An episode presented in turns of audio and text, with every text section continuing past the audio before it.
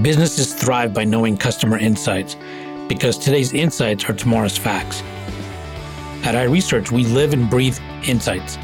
And despite searching high and low, we were unable to find a customer insights podcast that answers one of the most important questions in business Why do customers do what they do? So we launched one. Hi, I'm your host, Darshan Mehta. My guest on this episode is Steve Krull. He is the CEO and co founder of Be Found Online, a strategy driven, people focused digital marketing agency connecting brands and humans in innovative ways. Steve's focus is keeping the agency ahead of the curve in terms of people and delivery. Steve, how are you? Welcome. I'm doing wonderfully, Darshan. Thank you so much for having me and the conversations leading up to this brief 45 minutes. I've truly enjoyed getting to know you. So I'm really looking forward to what comes out of the next little bit here. Yeah, pleasure's been mine as well. So let's get started. You have self proclaimed yourself as an expert in unleadership. what is unleadership? Expert's kind of a tough word because uh, unleadership is a bit undeveloped, but it's this idea that we're preached leadership from so many different directions. And if you were to look at at the Harvard Business Review over the years, there were there were four traits of leaders. There were six traits of leaders. You could probably find eight or ten. And even last week, I was with a good friend of mine, Amber, and she's going to start teaching our broader team leadership. And there's self leadership, there's team leadership, and then within each of those, there's more and more and more. And for me, this idea of unleadership is if you're a decent human being, if you're true to yourself, you'll be true to your team. So lean on that first, and your leadership characteristics will come come into play. And then you can refine around there. I think we're all leaders. We wake up in the morning, we have to decide to put our pants on, we have to decide to get out of bed, we have to decide to go to work. That's all leadership. And the way we handle ourselves becomes that unleadership. We don't need books to tell us how to lead. We simply need to go about leading. I'm curious, how did you come about this way of thinking or philosophy? I don't think this is something you just woke up with. More than anything, I'm really curious because I think this is something that happened over time. And I have a feeling there's some events that were pivotal in your life that brought you to that point and this understanding. Funny you should ask. It comes out of being in in several successive roles and not having good mentors or or people leading the departments and or the companies that I was a part of. And and there's some great people along the way too. Um, there's a fellow by the name of Jonathan Horton who I worked for for a brief moment in time. If he called me tomorrow and asked me to come to work for him, I would probably drop everything and go to work for Jonathan Horton. But there's some others in there who remain nameless and faceless, who just led myself and departments and people they didn't do it intentionally. I just don't think that they were they were ready for the roles they were in. And it, myself being beneath there, I didn't want to.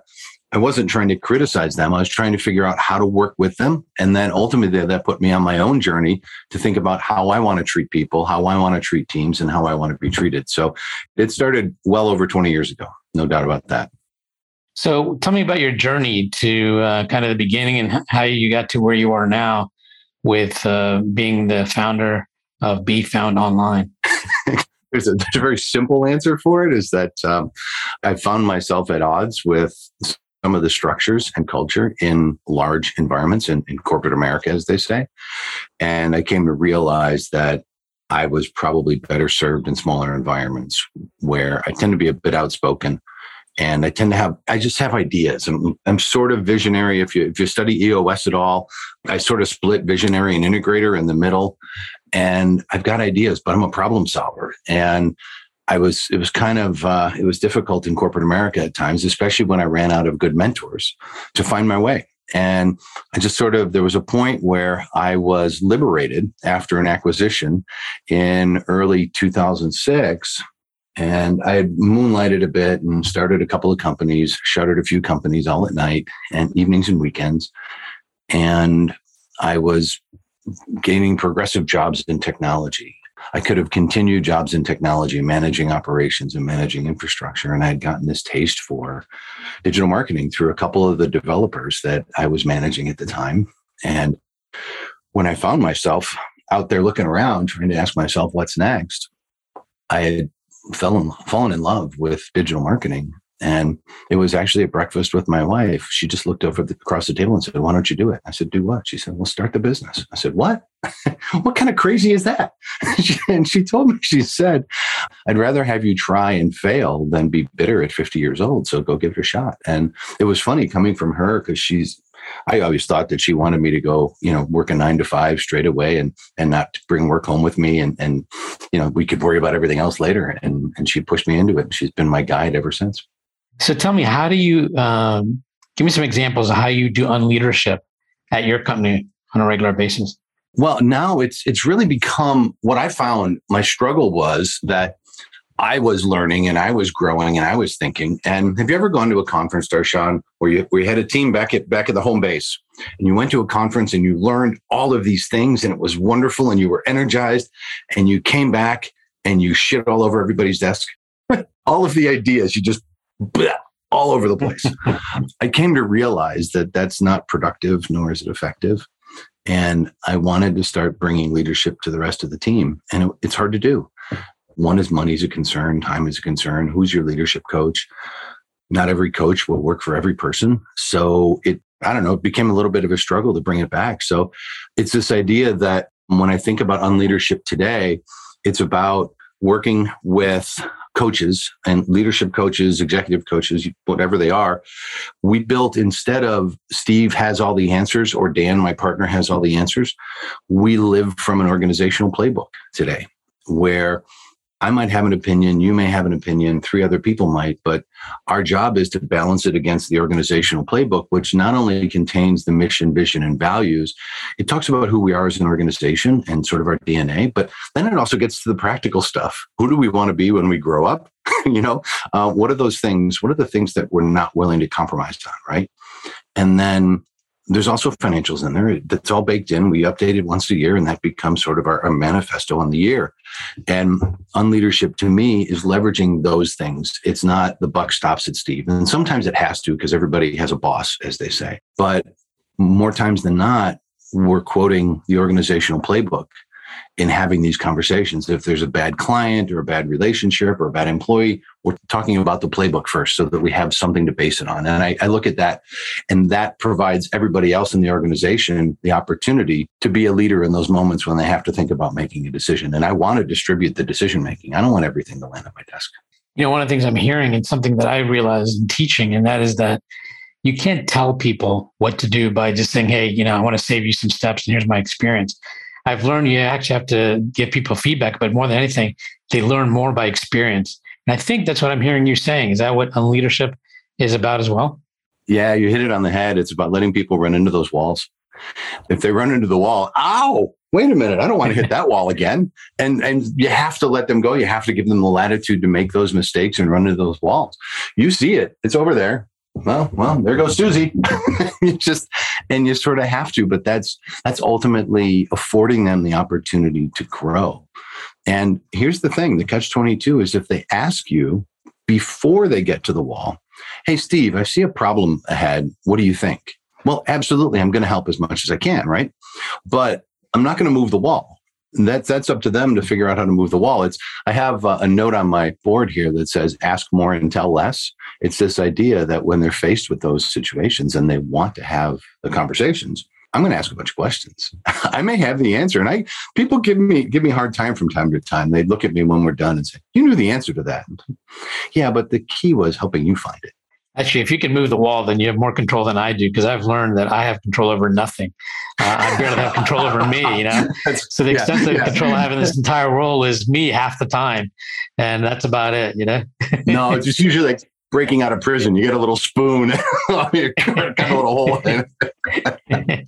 so I'm curious. I have a feeling as a result of this unleadership philosophy and way of doing things, you must have found a way to maybe even screen candidates that you want to hire and bring on your team. And how do you do that? I don't know that unleadership plays a huge role in that. A lot of it is our culture that plays a role there.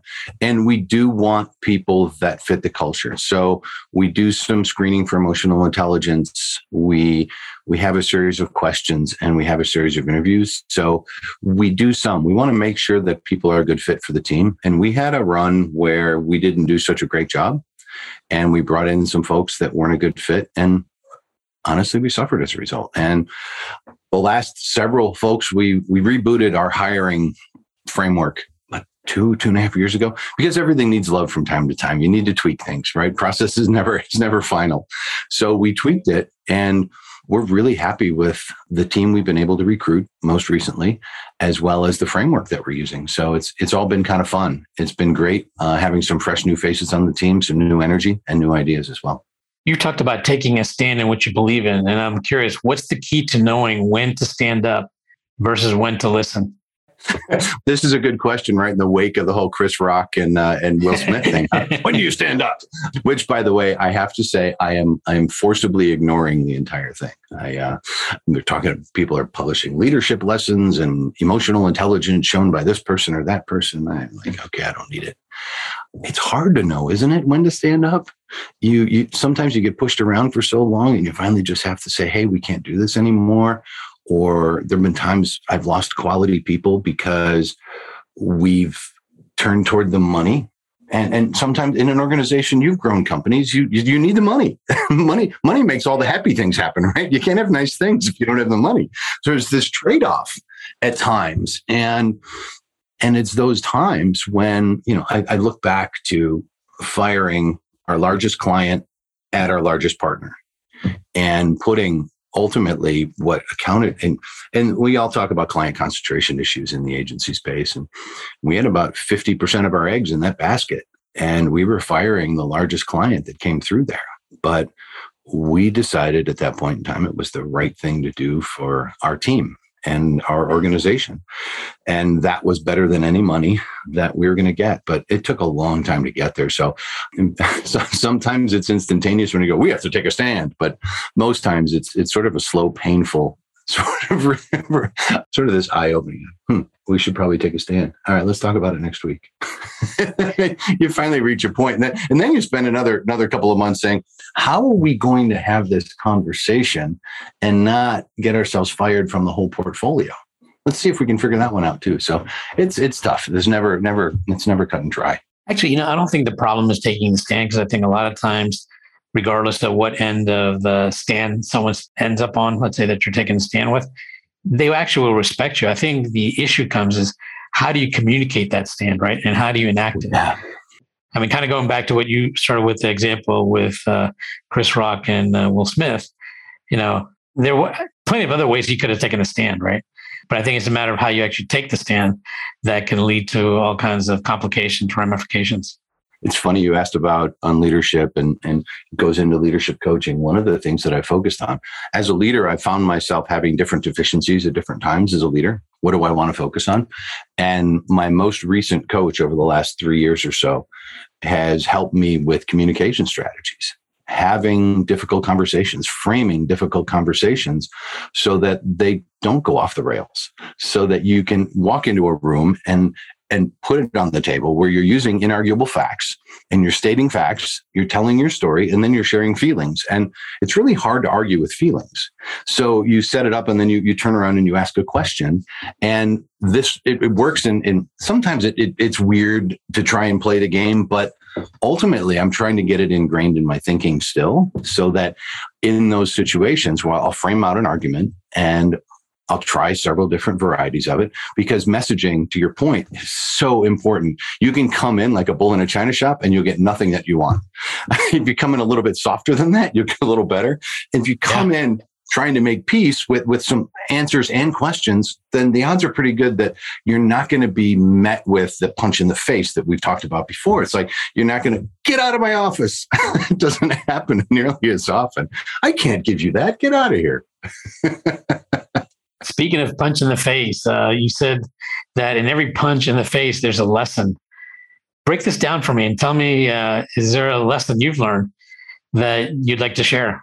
Thankfully, as I've grown older, they're more figurative than literal in terms of punches in the face. So I'll, I'll tell you, it's this idea that every time it's that whole thing about you know getting knocked down you got to get up again you can stay down you can hide your head in the sand and I'll use my wife's cancer. We talked about it in the pre-show and everything else. It's like that's a that's a big punch in the face. Woke up one morning and she's diagnosed with stage four disease, and you go, "What the heck am I going to do with this?" And it's interesting. It was right at the start of COVID. So our business dropped, I don't know, 30, 40% in, the, in Q2 of, of 2020 or Q3. Here she is ramping up to start chemo and she's still smiling. She's still face forward. And I can count on one hand the number of days that she had a pity party. And you and I've talked, you've been, you've been through it. And it's pretty easy for people to hide their head in the sand and, and hope their cancer goes away and, and sort of you go to the doctor, you go to the hospital, you do your thing. But she never, she never settled. And she, and that's motivation for me. So, well, she got punched really, really hard. I got, I got the other punch, but it's that idea of how do you get up? How do you keep going? How do you motivate yourself? And, and I'll tell you, that my mind was mud for a while there, but at some point you, you still realize that you've got things to do. You've got kids in the house, you've got you've got a business, you've got a wife, you've got a family, you've got these things to take care of. So you can't just run away from all of that. And more, and that, that's sort of a grand example on the smaller scale. We win and lose customers. We might lose quality humans in our organizations. Those are all little punches in the face. Every one of those presents an opportunity if you're willing to listen to the advice that comes with it. So, what happened to lead you to losing the customer? What happened to lead you to losing the key employee? How do you work through those things, and how do you how do you help? You can't always prevent it, but how do you help that make sure it doesn't happen again, or, or try like heck to make sure it doesn't happen again? Yeah, I mean, I think you're right. I think when you get punched in the face, especially, you know, I'm sorry about your wife uh, about cancer. Uh, as I told you, I went through it with my mom, and I know one of the first things she asked, and I suspect this is probably similar to your wife, is that my mom wanted to know why me. You know, I've been a good person. I've done all the right things. Why right. me? You know, and that's that's a personal punch in the face for for them that has a cancer. But then, you know, of course, you know, for you know the the people around that person, that's also a punch in the face. But you know, you realize you had to be strong for her, for her to be strong. And you know, I think it's one of the things when you get punched in the face, you, of course, there's going to be some pain, a little bit of movement back, and and, and feeling it. But at some point, you kind of put that aside and say, hey, where's the learning in here? And how can I be even stronger coming out of it? Because what other choice do you really have, right? Yeah. Well, and Michael Hyatt says it, and a lot of other people have said it, that you can't learn with your mouth open. so, so shut up just for a brief second. And if you get punched in the face, okay, we'll use, use Chris Rock got slapped. Huh. If, if he stopped for a moment and said, what did I do? How might I do something differently next time? Now, I'm not sure what went through his mind, but there's also a philosophy in improv where in improv, the immortal Del Close talks about yes and. And the idea there is that if you were to say something and I yes but you, we're, we're going down a spiral that way. If I yes and you, I'm building on whatever crazy idea you have. And then furthering that idea, he'll go as far as saying, What I want you to do, your brain is much faster than your mouth let the first thought go. And if you're good, let the second one go too. The third thought will be a really crisp and clean thought. So close your mouth, let your brain do the work, and then speak. And it's worked out well for me. I, I took some improv only after I started what I call this wonderful mess because I thought it would help me in sales.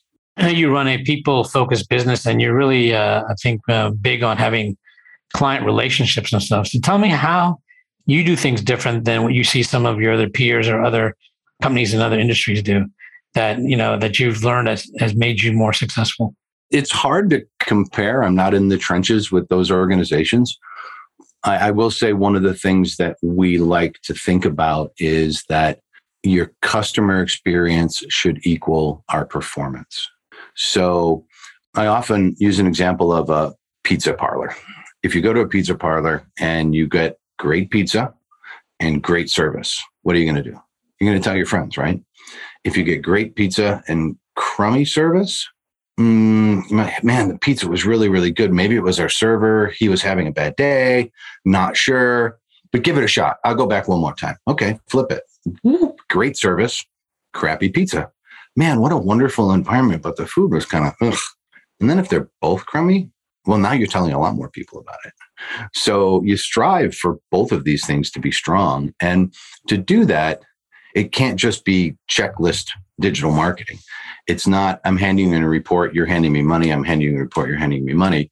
we have to have some sort of relationship, some sort of common understanding. So, what we strive for in hiring now, granted, in the digital space, just like in the web development space, there are a lot of introverts.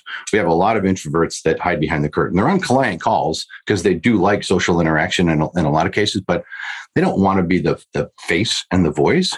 But we want people on the front lines who thrive on relationships and gaining some understanding of the people that they're working with and having that shared understanding. And what I believe is that that gives you room to have some of those tough conversations when things may not be going as well. I and I'm not looking for latitude, I'm just looking for shared experience. And so that we can have that tough conversation. Ah, oh, you know what? Performance was down 25% last last quarter. And we can start talking about what we're going to do about it. If we don't have that relationship, I'm not sure what to expect and I'm not sure how to phrase it. So I'm, I'm testing the water and I might get punched in the face. what do you find are common mistakes that often lead to this mismatch between the experience and the delivery? Oh wow, it can be it can be a lot. There it could just be personality differences between people. And we to to the point you made earlier about bringing on a great team, we try to interview our clients as well. We had a really really tough customer. We've had several along the way and the idea of having, you know, we had one client years ago where our results were stellar and the client was simply put not a joy to deal with. And no matter what, nothing was good enough. And so we couldn't forge this client bond. We couldn't get to the point where he was appreciative of the work we were doing, even though we were working really hard and we were delivering incredible performance he just couldn't get over the fact that there's more, there's more, there's more. Keep pushing, keep pushing. And his personality was such that it just wasn't a fit for the way we want to work. We want to be good at what we do and we want to enjoy our work. So if you're constantly pressing and pushing my buttons and, and striving for more. We always want more. We're not shy. We're not going to run away from it. But it's it's that coach that gets there and screams at all of his players, yeah, I want more. We're gonna uh, you know, so there's a time and a place for it, but there's more that motivational speech that gets more out of your team than than pointing fingers and pushing really, really hard. So it's that sort of thing. We find more of those circumstances where we've got mismatched personalities or mismatched client expectations. The client expectations piece, that's something that I think every agency actively works on, right? We all want to be a little more strategic. And if we share goals and metrics and know where we want to go, then it's easier to have those conversations and harder for those to be mismatched. But I'll say it still happens. Shift gears and talk about digital marketing. How has digital marketing changed as a result of COVID? Wow. Well, there's a lot more money moving into digital or it's moved into digital. What's interesting now is I think a lot of the changes were happening already, but there's been a huge growth in direct to consumer brands. And they're sort of on the bubble right now to say what's going to happen as we all start taking off our masks and are seen socially again. So there's worry there. Along the way, you know, there was the whole threat of death of the cookie from Google, which they kicked down the road another year. But now we have changes in analytics, changes in privacy and things. So the landscape is shifting pretty dramatically where we saw a lot of the money and opportunity pour online because we were stuck at home.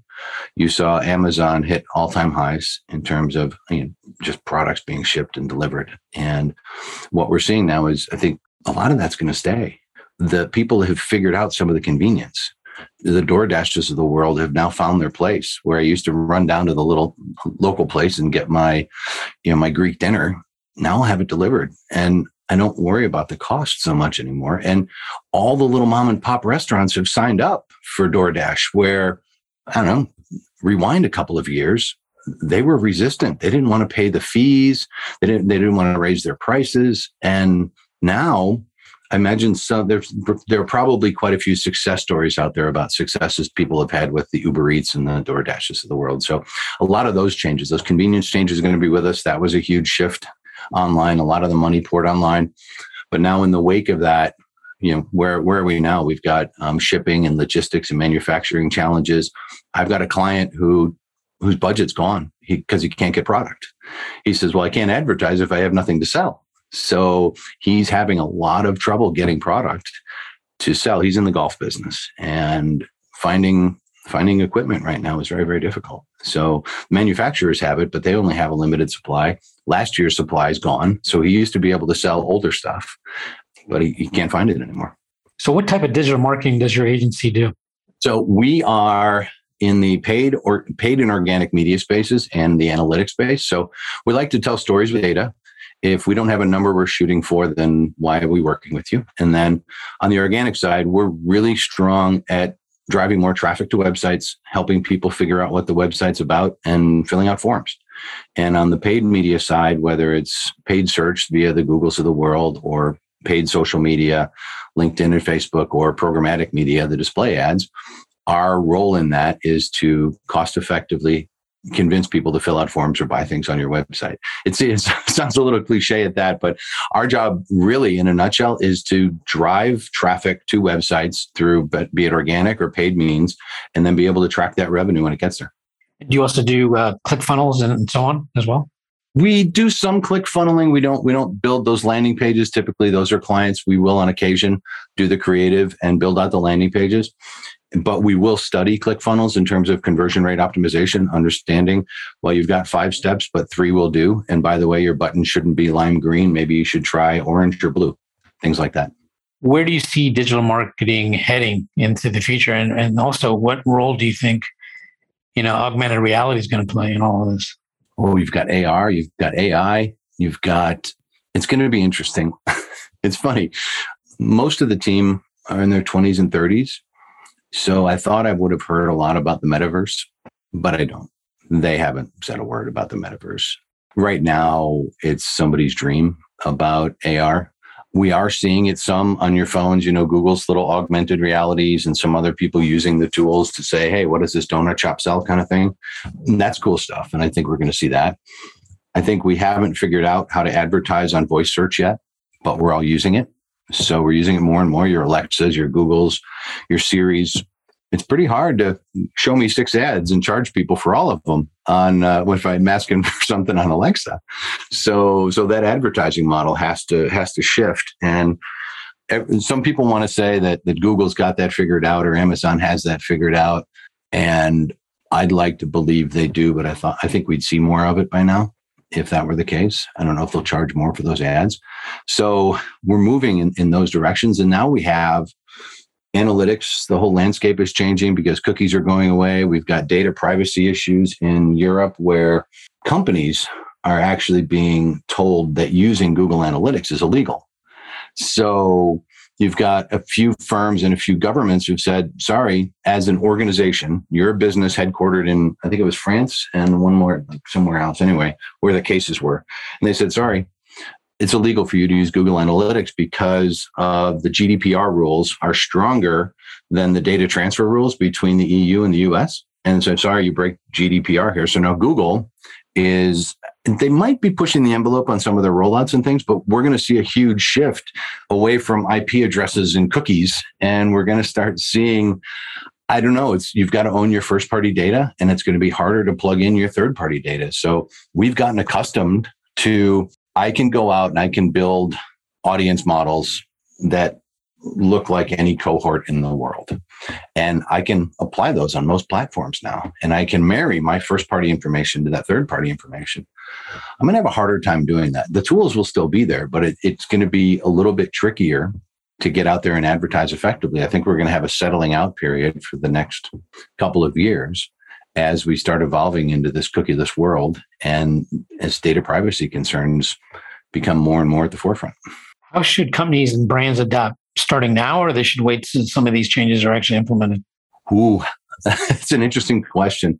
A lot of folks are saying with GA or Google Analytics 4 being available and Universal Analytics now being sunsetted toward the middle of next year, if you want a year over year comp data set, you should get your GA4 set up sooner rather than later. We've got a few customers who, who've gotten that message. We didn't send the memo. i will send the memo to folks. They can hear it. If you want year over year data, by the time they sunset this stuff, you need to get going now. So you've got a, a comp data set between Universal Analytics and GA4. You can have both in a year, and then you can sunset this one, and you'll have data to compare against. So great, get GA4 set up, get your Universal Analytics there, and then whoop, make that migration. So we're seeing some people get on there now some people are, are threatening to move away from Google Analytics. So some of the smaller analytics firms that went by the wayside when, when Google bought what did they buy? Man, it was it was so long ago. I forget the name of the company they bought, but they made analytics free for everybody. So we're all on Google Analytics, but now the privacy concerns and the GDPR concerns are forcing the hand a little bit. I've read some articles where people are looking for new analytics providers. Who can I use that's not going to be illegal? So uh, they're looking at some of those things. I don't think any of our clients is really considering moving away from Google Analytics, but we have a few who've got international operations who are concerned about the future of Google Analytics and, and their tracking. Is there an area of digital marketing that you'd like to delve into further and why? Oh, I nerd out in all of it. um, I think it's always it's that question about what do you want to study personally, what do you want to learn, and then what's best for the agency, and separating the ideas from the reality. And I think as an agency, we want to do more Amazon work, and with Walmart getting into that game, and you've got people like Wayfair, all these people offering shops and stores uh, they're all going to have advertising platforms. And I don't know what that means for customers yet, but to keep a finger on the pulse of that, I think it goes a long way in terms of what the future of e commerce really is. So that's really exciting and interesting to me. That plus all the data and tracking that goes into that too. So you you throw those things together and you've got a bowl of spaghetti and you're not sure exactly how it's going to work out, but it's best to do your part to start studying that and figuring out where you might play a role and who's going to win. I don't think Google doesn't publish this, but for Google Ads, the revenue's trailing a little bit. It used to be their their breadwinner, but Google, uh, YouTube is now where they're making they're they're growing in leaps and bounds. Now Google's still making plenty of money. Don't get me wrong. It's just that Google Ads, your typical top of page and right rail ads, they've they've dropped a little bit in the last few years. They're still printing money, but they're not printing as much or growing as fast. Now you can argue that it's competition um, you can argue that we all have blindness to it now, but it, it's the landscape's changing, albeit slowly. YouTube's picking up, social ads are picking up. If TikTok ever figures out an ad platform, they'll grow exponentially. Um, right now, it's all influencer generated, so most of that money's not even not even moving through TikTok. It's moving through the influencers that support that are on the platform. Interesting. I want to go back to something you and I talked about earlier, and I think it's all related to to the leadership and also your company and stuff. And that is, we talked about your wife having cancer, but I understand your co-founder and his wife uh, were diagnosed uh, with not your co-founder, but I mean his wife was diagnosed with cancer in 2020. First of all, how, how are they doing? They are, are fighting the good fight, um, one day at a time. She's still fighting. She's still in the fight. They've been uh, been working through some things, trying to find doctors and clinics and trials uh, because the first round of chemo, as you know, sometimes works, sometimes doesn't. Uh, surgery doesn't appear to be an option for her. So they're looking at some other options. So they're still fighting. They're doing a lot of traveling right now, which is got to be very difficult for her. So my heart goes out to her, but uh, they're still in the fight. And to see her and see her smile and her glow, it's amazing. Just uh, it's crazy when when people are forced to fight for their lives like that. What kind of energy they can generate. Having been through this yourself now, I'm curious how. What advice would you give to someone else that maybe starting to go down this path of finding uh, a cancer diagnosis for a loved one, but also running a business. And I mean, how did you handle all that? I mean, having kind of been through all that now, what kind of advice do you wish you were given as you started this whole journey down this path? Oh, it's funny. I woke up this morning wondering a few things. First of all, a tip of the cap to the entire team at BFO. They stood on their heads for me. They've stood on their heads for Dan. It's an amazing group of humans that come together and support one another. And I've always talked about having a supportive culture and a supportive environment. If you need time for personal issues, take that time. Just never thought that person would be me. And in 2020, I took four months off as Roxanne started chemotherapy. And in the book in traction Gino Wickman's book he talks about letting go of the vine and as a founder you can let go of the vine and, that's the best way to to support and empower your team. Well, it's weird because you might think you've been letting go of the vine, but it, it, it's weird for me at least. Until I went through that, I didn't know what letting go of the vine was. And you have to let go of everything in the business. There's very little you can hold on to, and because you just don't have the time for it. I found that my mind was mud, and I wanted to work because it was a distraction, but I wasn't productive. I, I, made so many little messes that people had to clean up for me. I didn't complete anything because, of course, that's more important. The cancer and, and, and working with doctors and all those other things. You know, you get a phone call, you have to answer it. Well, I'm sure you became the advocate for for uh, you know your wife, and I had to do that for my mom because I realized, you know, when when the person is sick, they can't think clearly and hear everything the doctor's saying and and process it all. You really need someone there to kind of be your eyes, ears, and, and the analyzer as well. And uh, I'm sure you went through that the same thing, right? Oh yeah, her filter is so much different than mine. You heard what? there are a few of those moments. My advice in hindsight now, having been through it, is to prepare your team as best you can for ex- excuse the expression, but the day you get hit by a bus. I got hit by a bus and I was I was out. I was I was useless for a couple of months before I was out. And then I was out. And then it's crazy. As soon as I came back, I came back fourth quarter of 2020, late mid mid fourth quarter, October sometime, and Dan's wife was diagnosed the last week of the year. So we had about two months of overlap of being back in the office together before he's been gone since. And and we chat from time to time. We try to connect and catch up. But it's really interesting. My experience was able to be shared with him in terms of, hey, get out of here. Don't worry about us. We'll be okay. We'll figure it out. You take care of your wife. hope he saw that as our trying to save him from the headache of trying to do all of those things at one time. But he's also got three little kids too, so he's he's got his hands full. There's no doubt. Wow. So I'm curious, having gone through this experience, how has it changed your outlook or your approach to things? Their embrace, empower, and encourage uh, the team. Give them all the latitude in the world.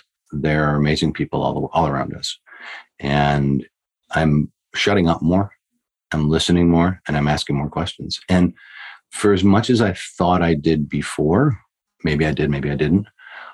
But now it's really the idea of I want to, I want, I want the company to be about the people who work here. Sure, it's about our clients and our clients have a say in that, but I want people to know um, they've got safety, psychological safety, financial safety. And so everything I do now is is focused on helping individuals and teams grow and very rarely am I brought into client situations. In fact, I found myself getting too close to a client situation last week. And just yesterday, I pushed back. I told the team, I said, Hey, I feel like I'm getting too close and it's getting into, it may, it has a chance to get in the way of the great work everybody's doing. So I'm going to take a step back. And then I asked a bunch of questions and, uh, and I, I, sort of let it go at that. i I'm happy to get involved if needed. But to your point, is let people get out there and let them try it, let them do it. And the things that are being built are amazing. The the the things that we're doing for clients are wonderful. So so for me it's it's prepare your team early and going forward we're actually rolling out. I don't think the team knows this yet. It's it's not exactly super secret though either. I talked about coming back from conferences, whether they leadership conferences or digital marketing conferences, with a head full of ideas and throwing up all over the place and giving people all sorts of extra work to do. Well, instead of doing that, we're rolling out leadership training for the entire team. So we're making it so it's not too much of a time commitment. We're working with a couple of wonderful leadership coaches and also self compassion coaches. So we're doing self compassion and leadership training once a month. We're, we're starting, it's a pilot program. We said, Hey, do we want to start with just the leadership team? And no, we said, no, let's start with everybody. Everybody here's a leader. And the first part of learning leadership is leading self. So if we can teach everybody to lead self, maybe we'll break out some other smaller groups, but we're going to try it and we're going to see how it works out. So we'll do 90 minutes a month. It'll be small homework assignments, but my goal is to do what I can to develop the entire team. What do you think will come out of that? I'm just curious. I, I think you must have a little bit of an idea and you'll know more once you do it, but I, I am curious. Well, so my mantra in all of what I do is that my responsibility to you as, as an employee is to help you get ready, prepare for your next job, whether that's with BFO or somewhere else. So my job is to help you grow.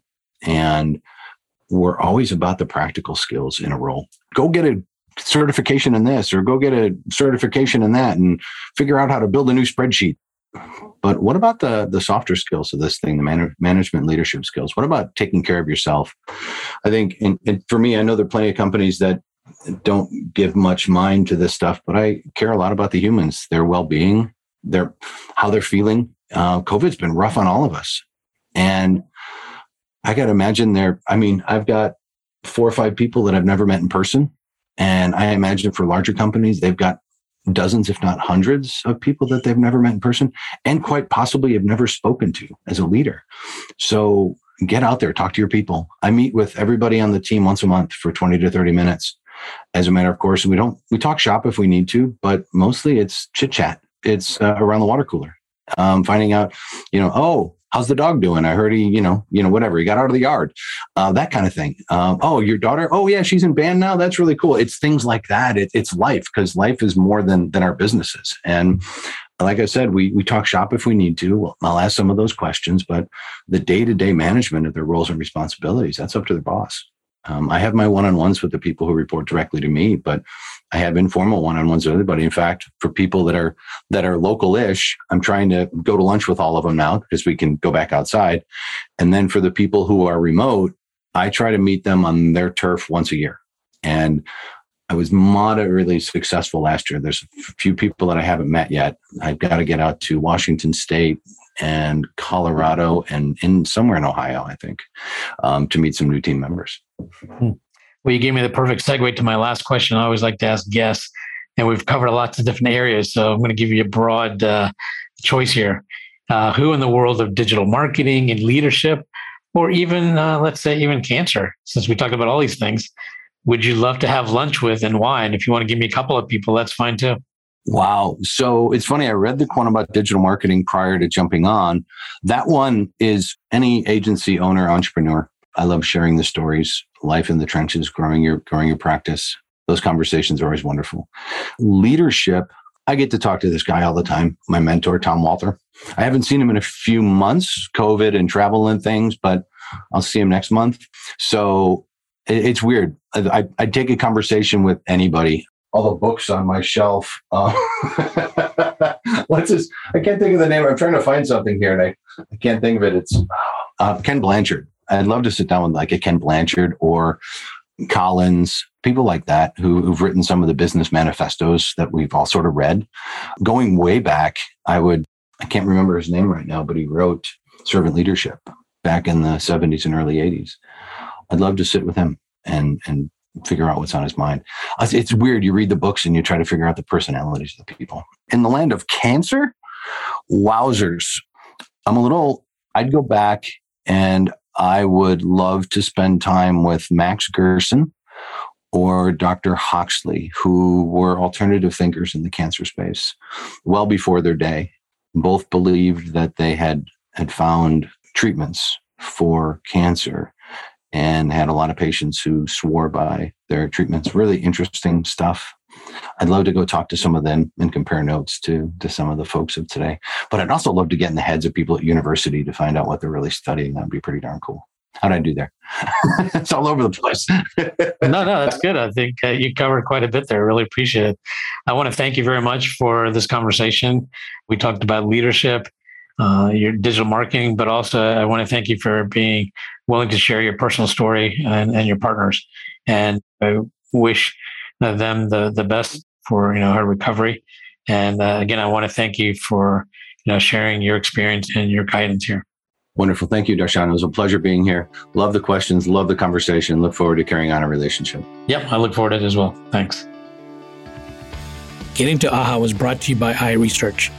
To find out more about us, head to iResearch.com and make sure to search for Getting to AHA in Apple Podcasts, Spotify, and anywhere else podcasts are found. And don't forget to click follow to ensure you don't miss any future episodes. Thank you for listening.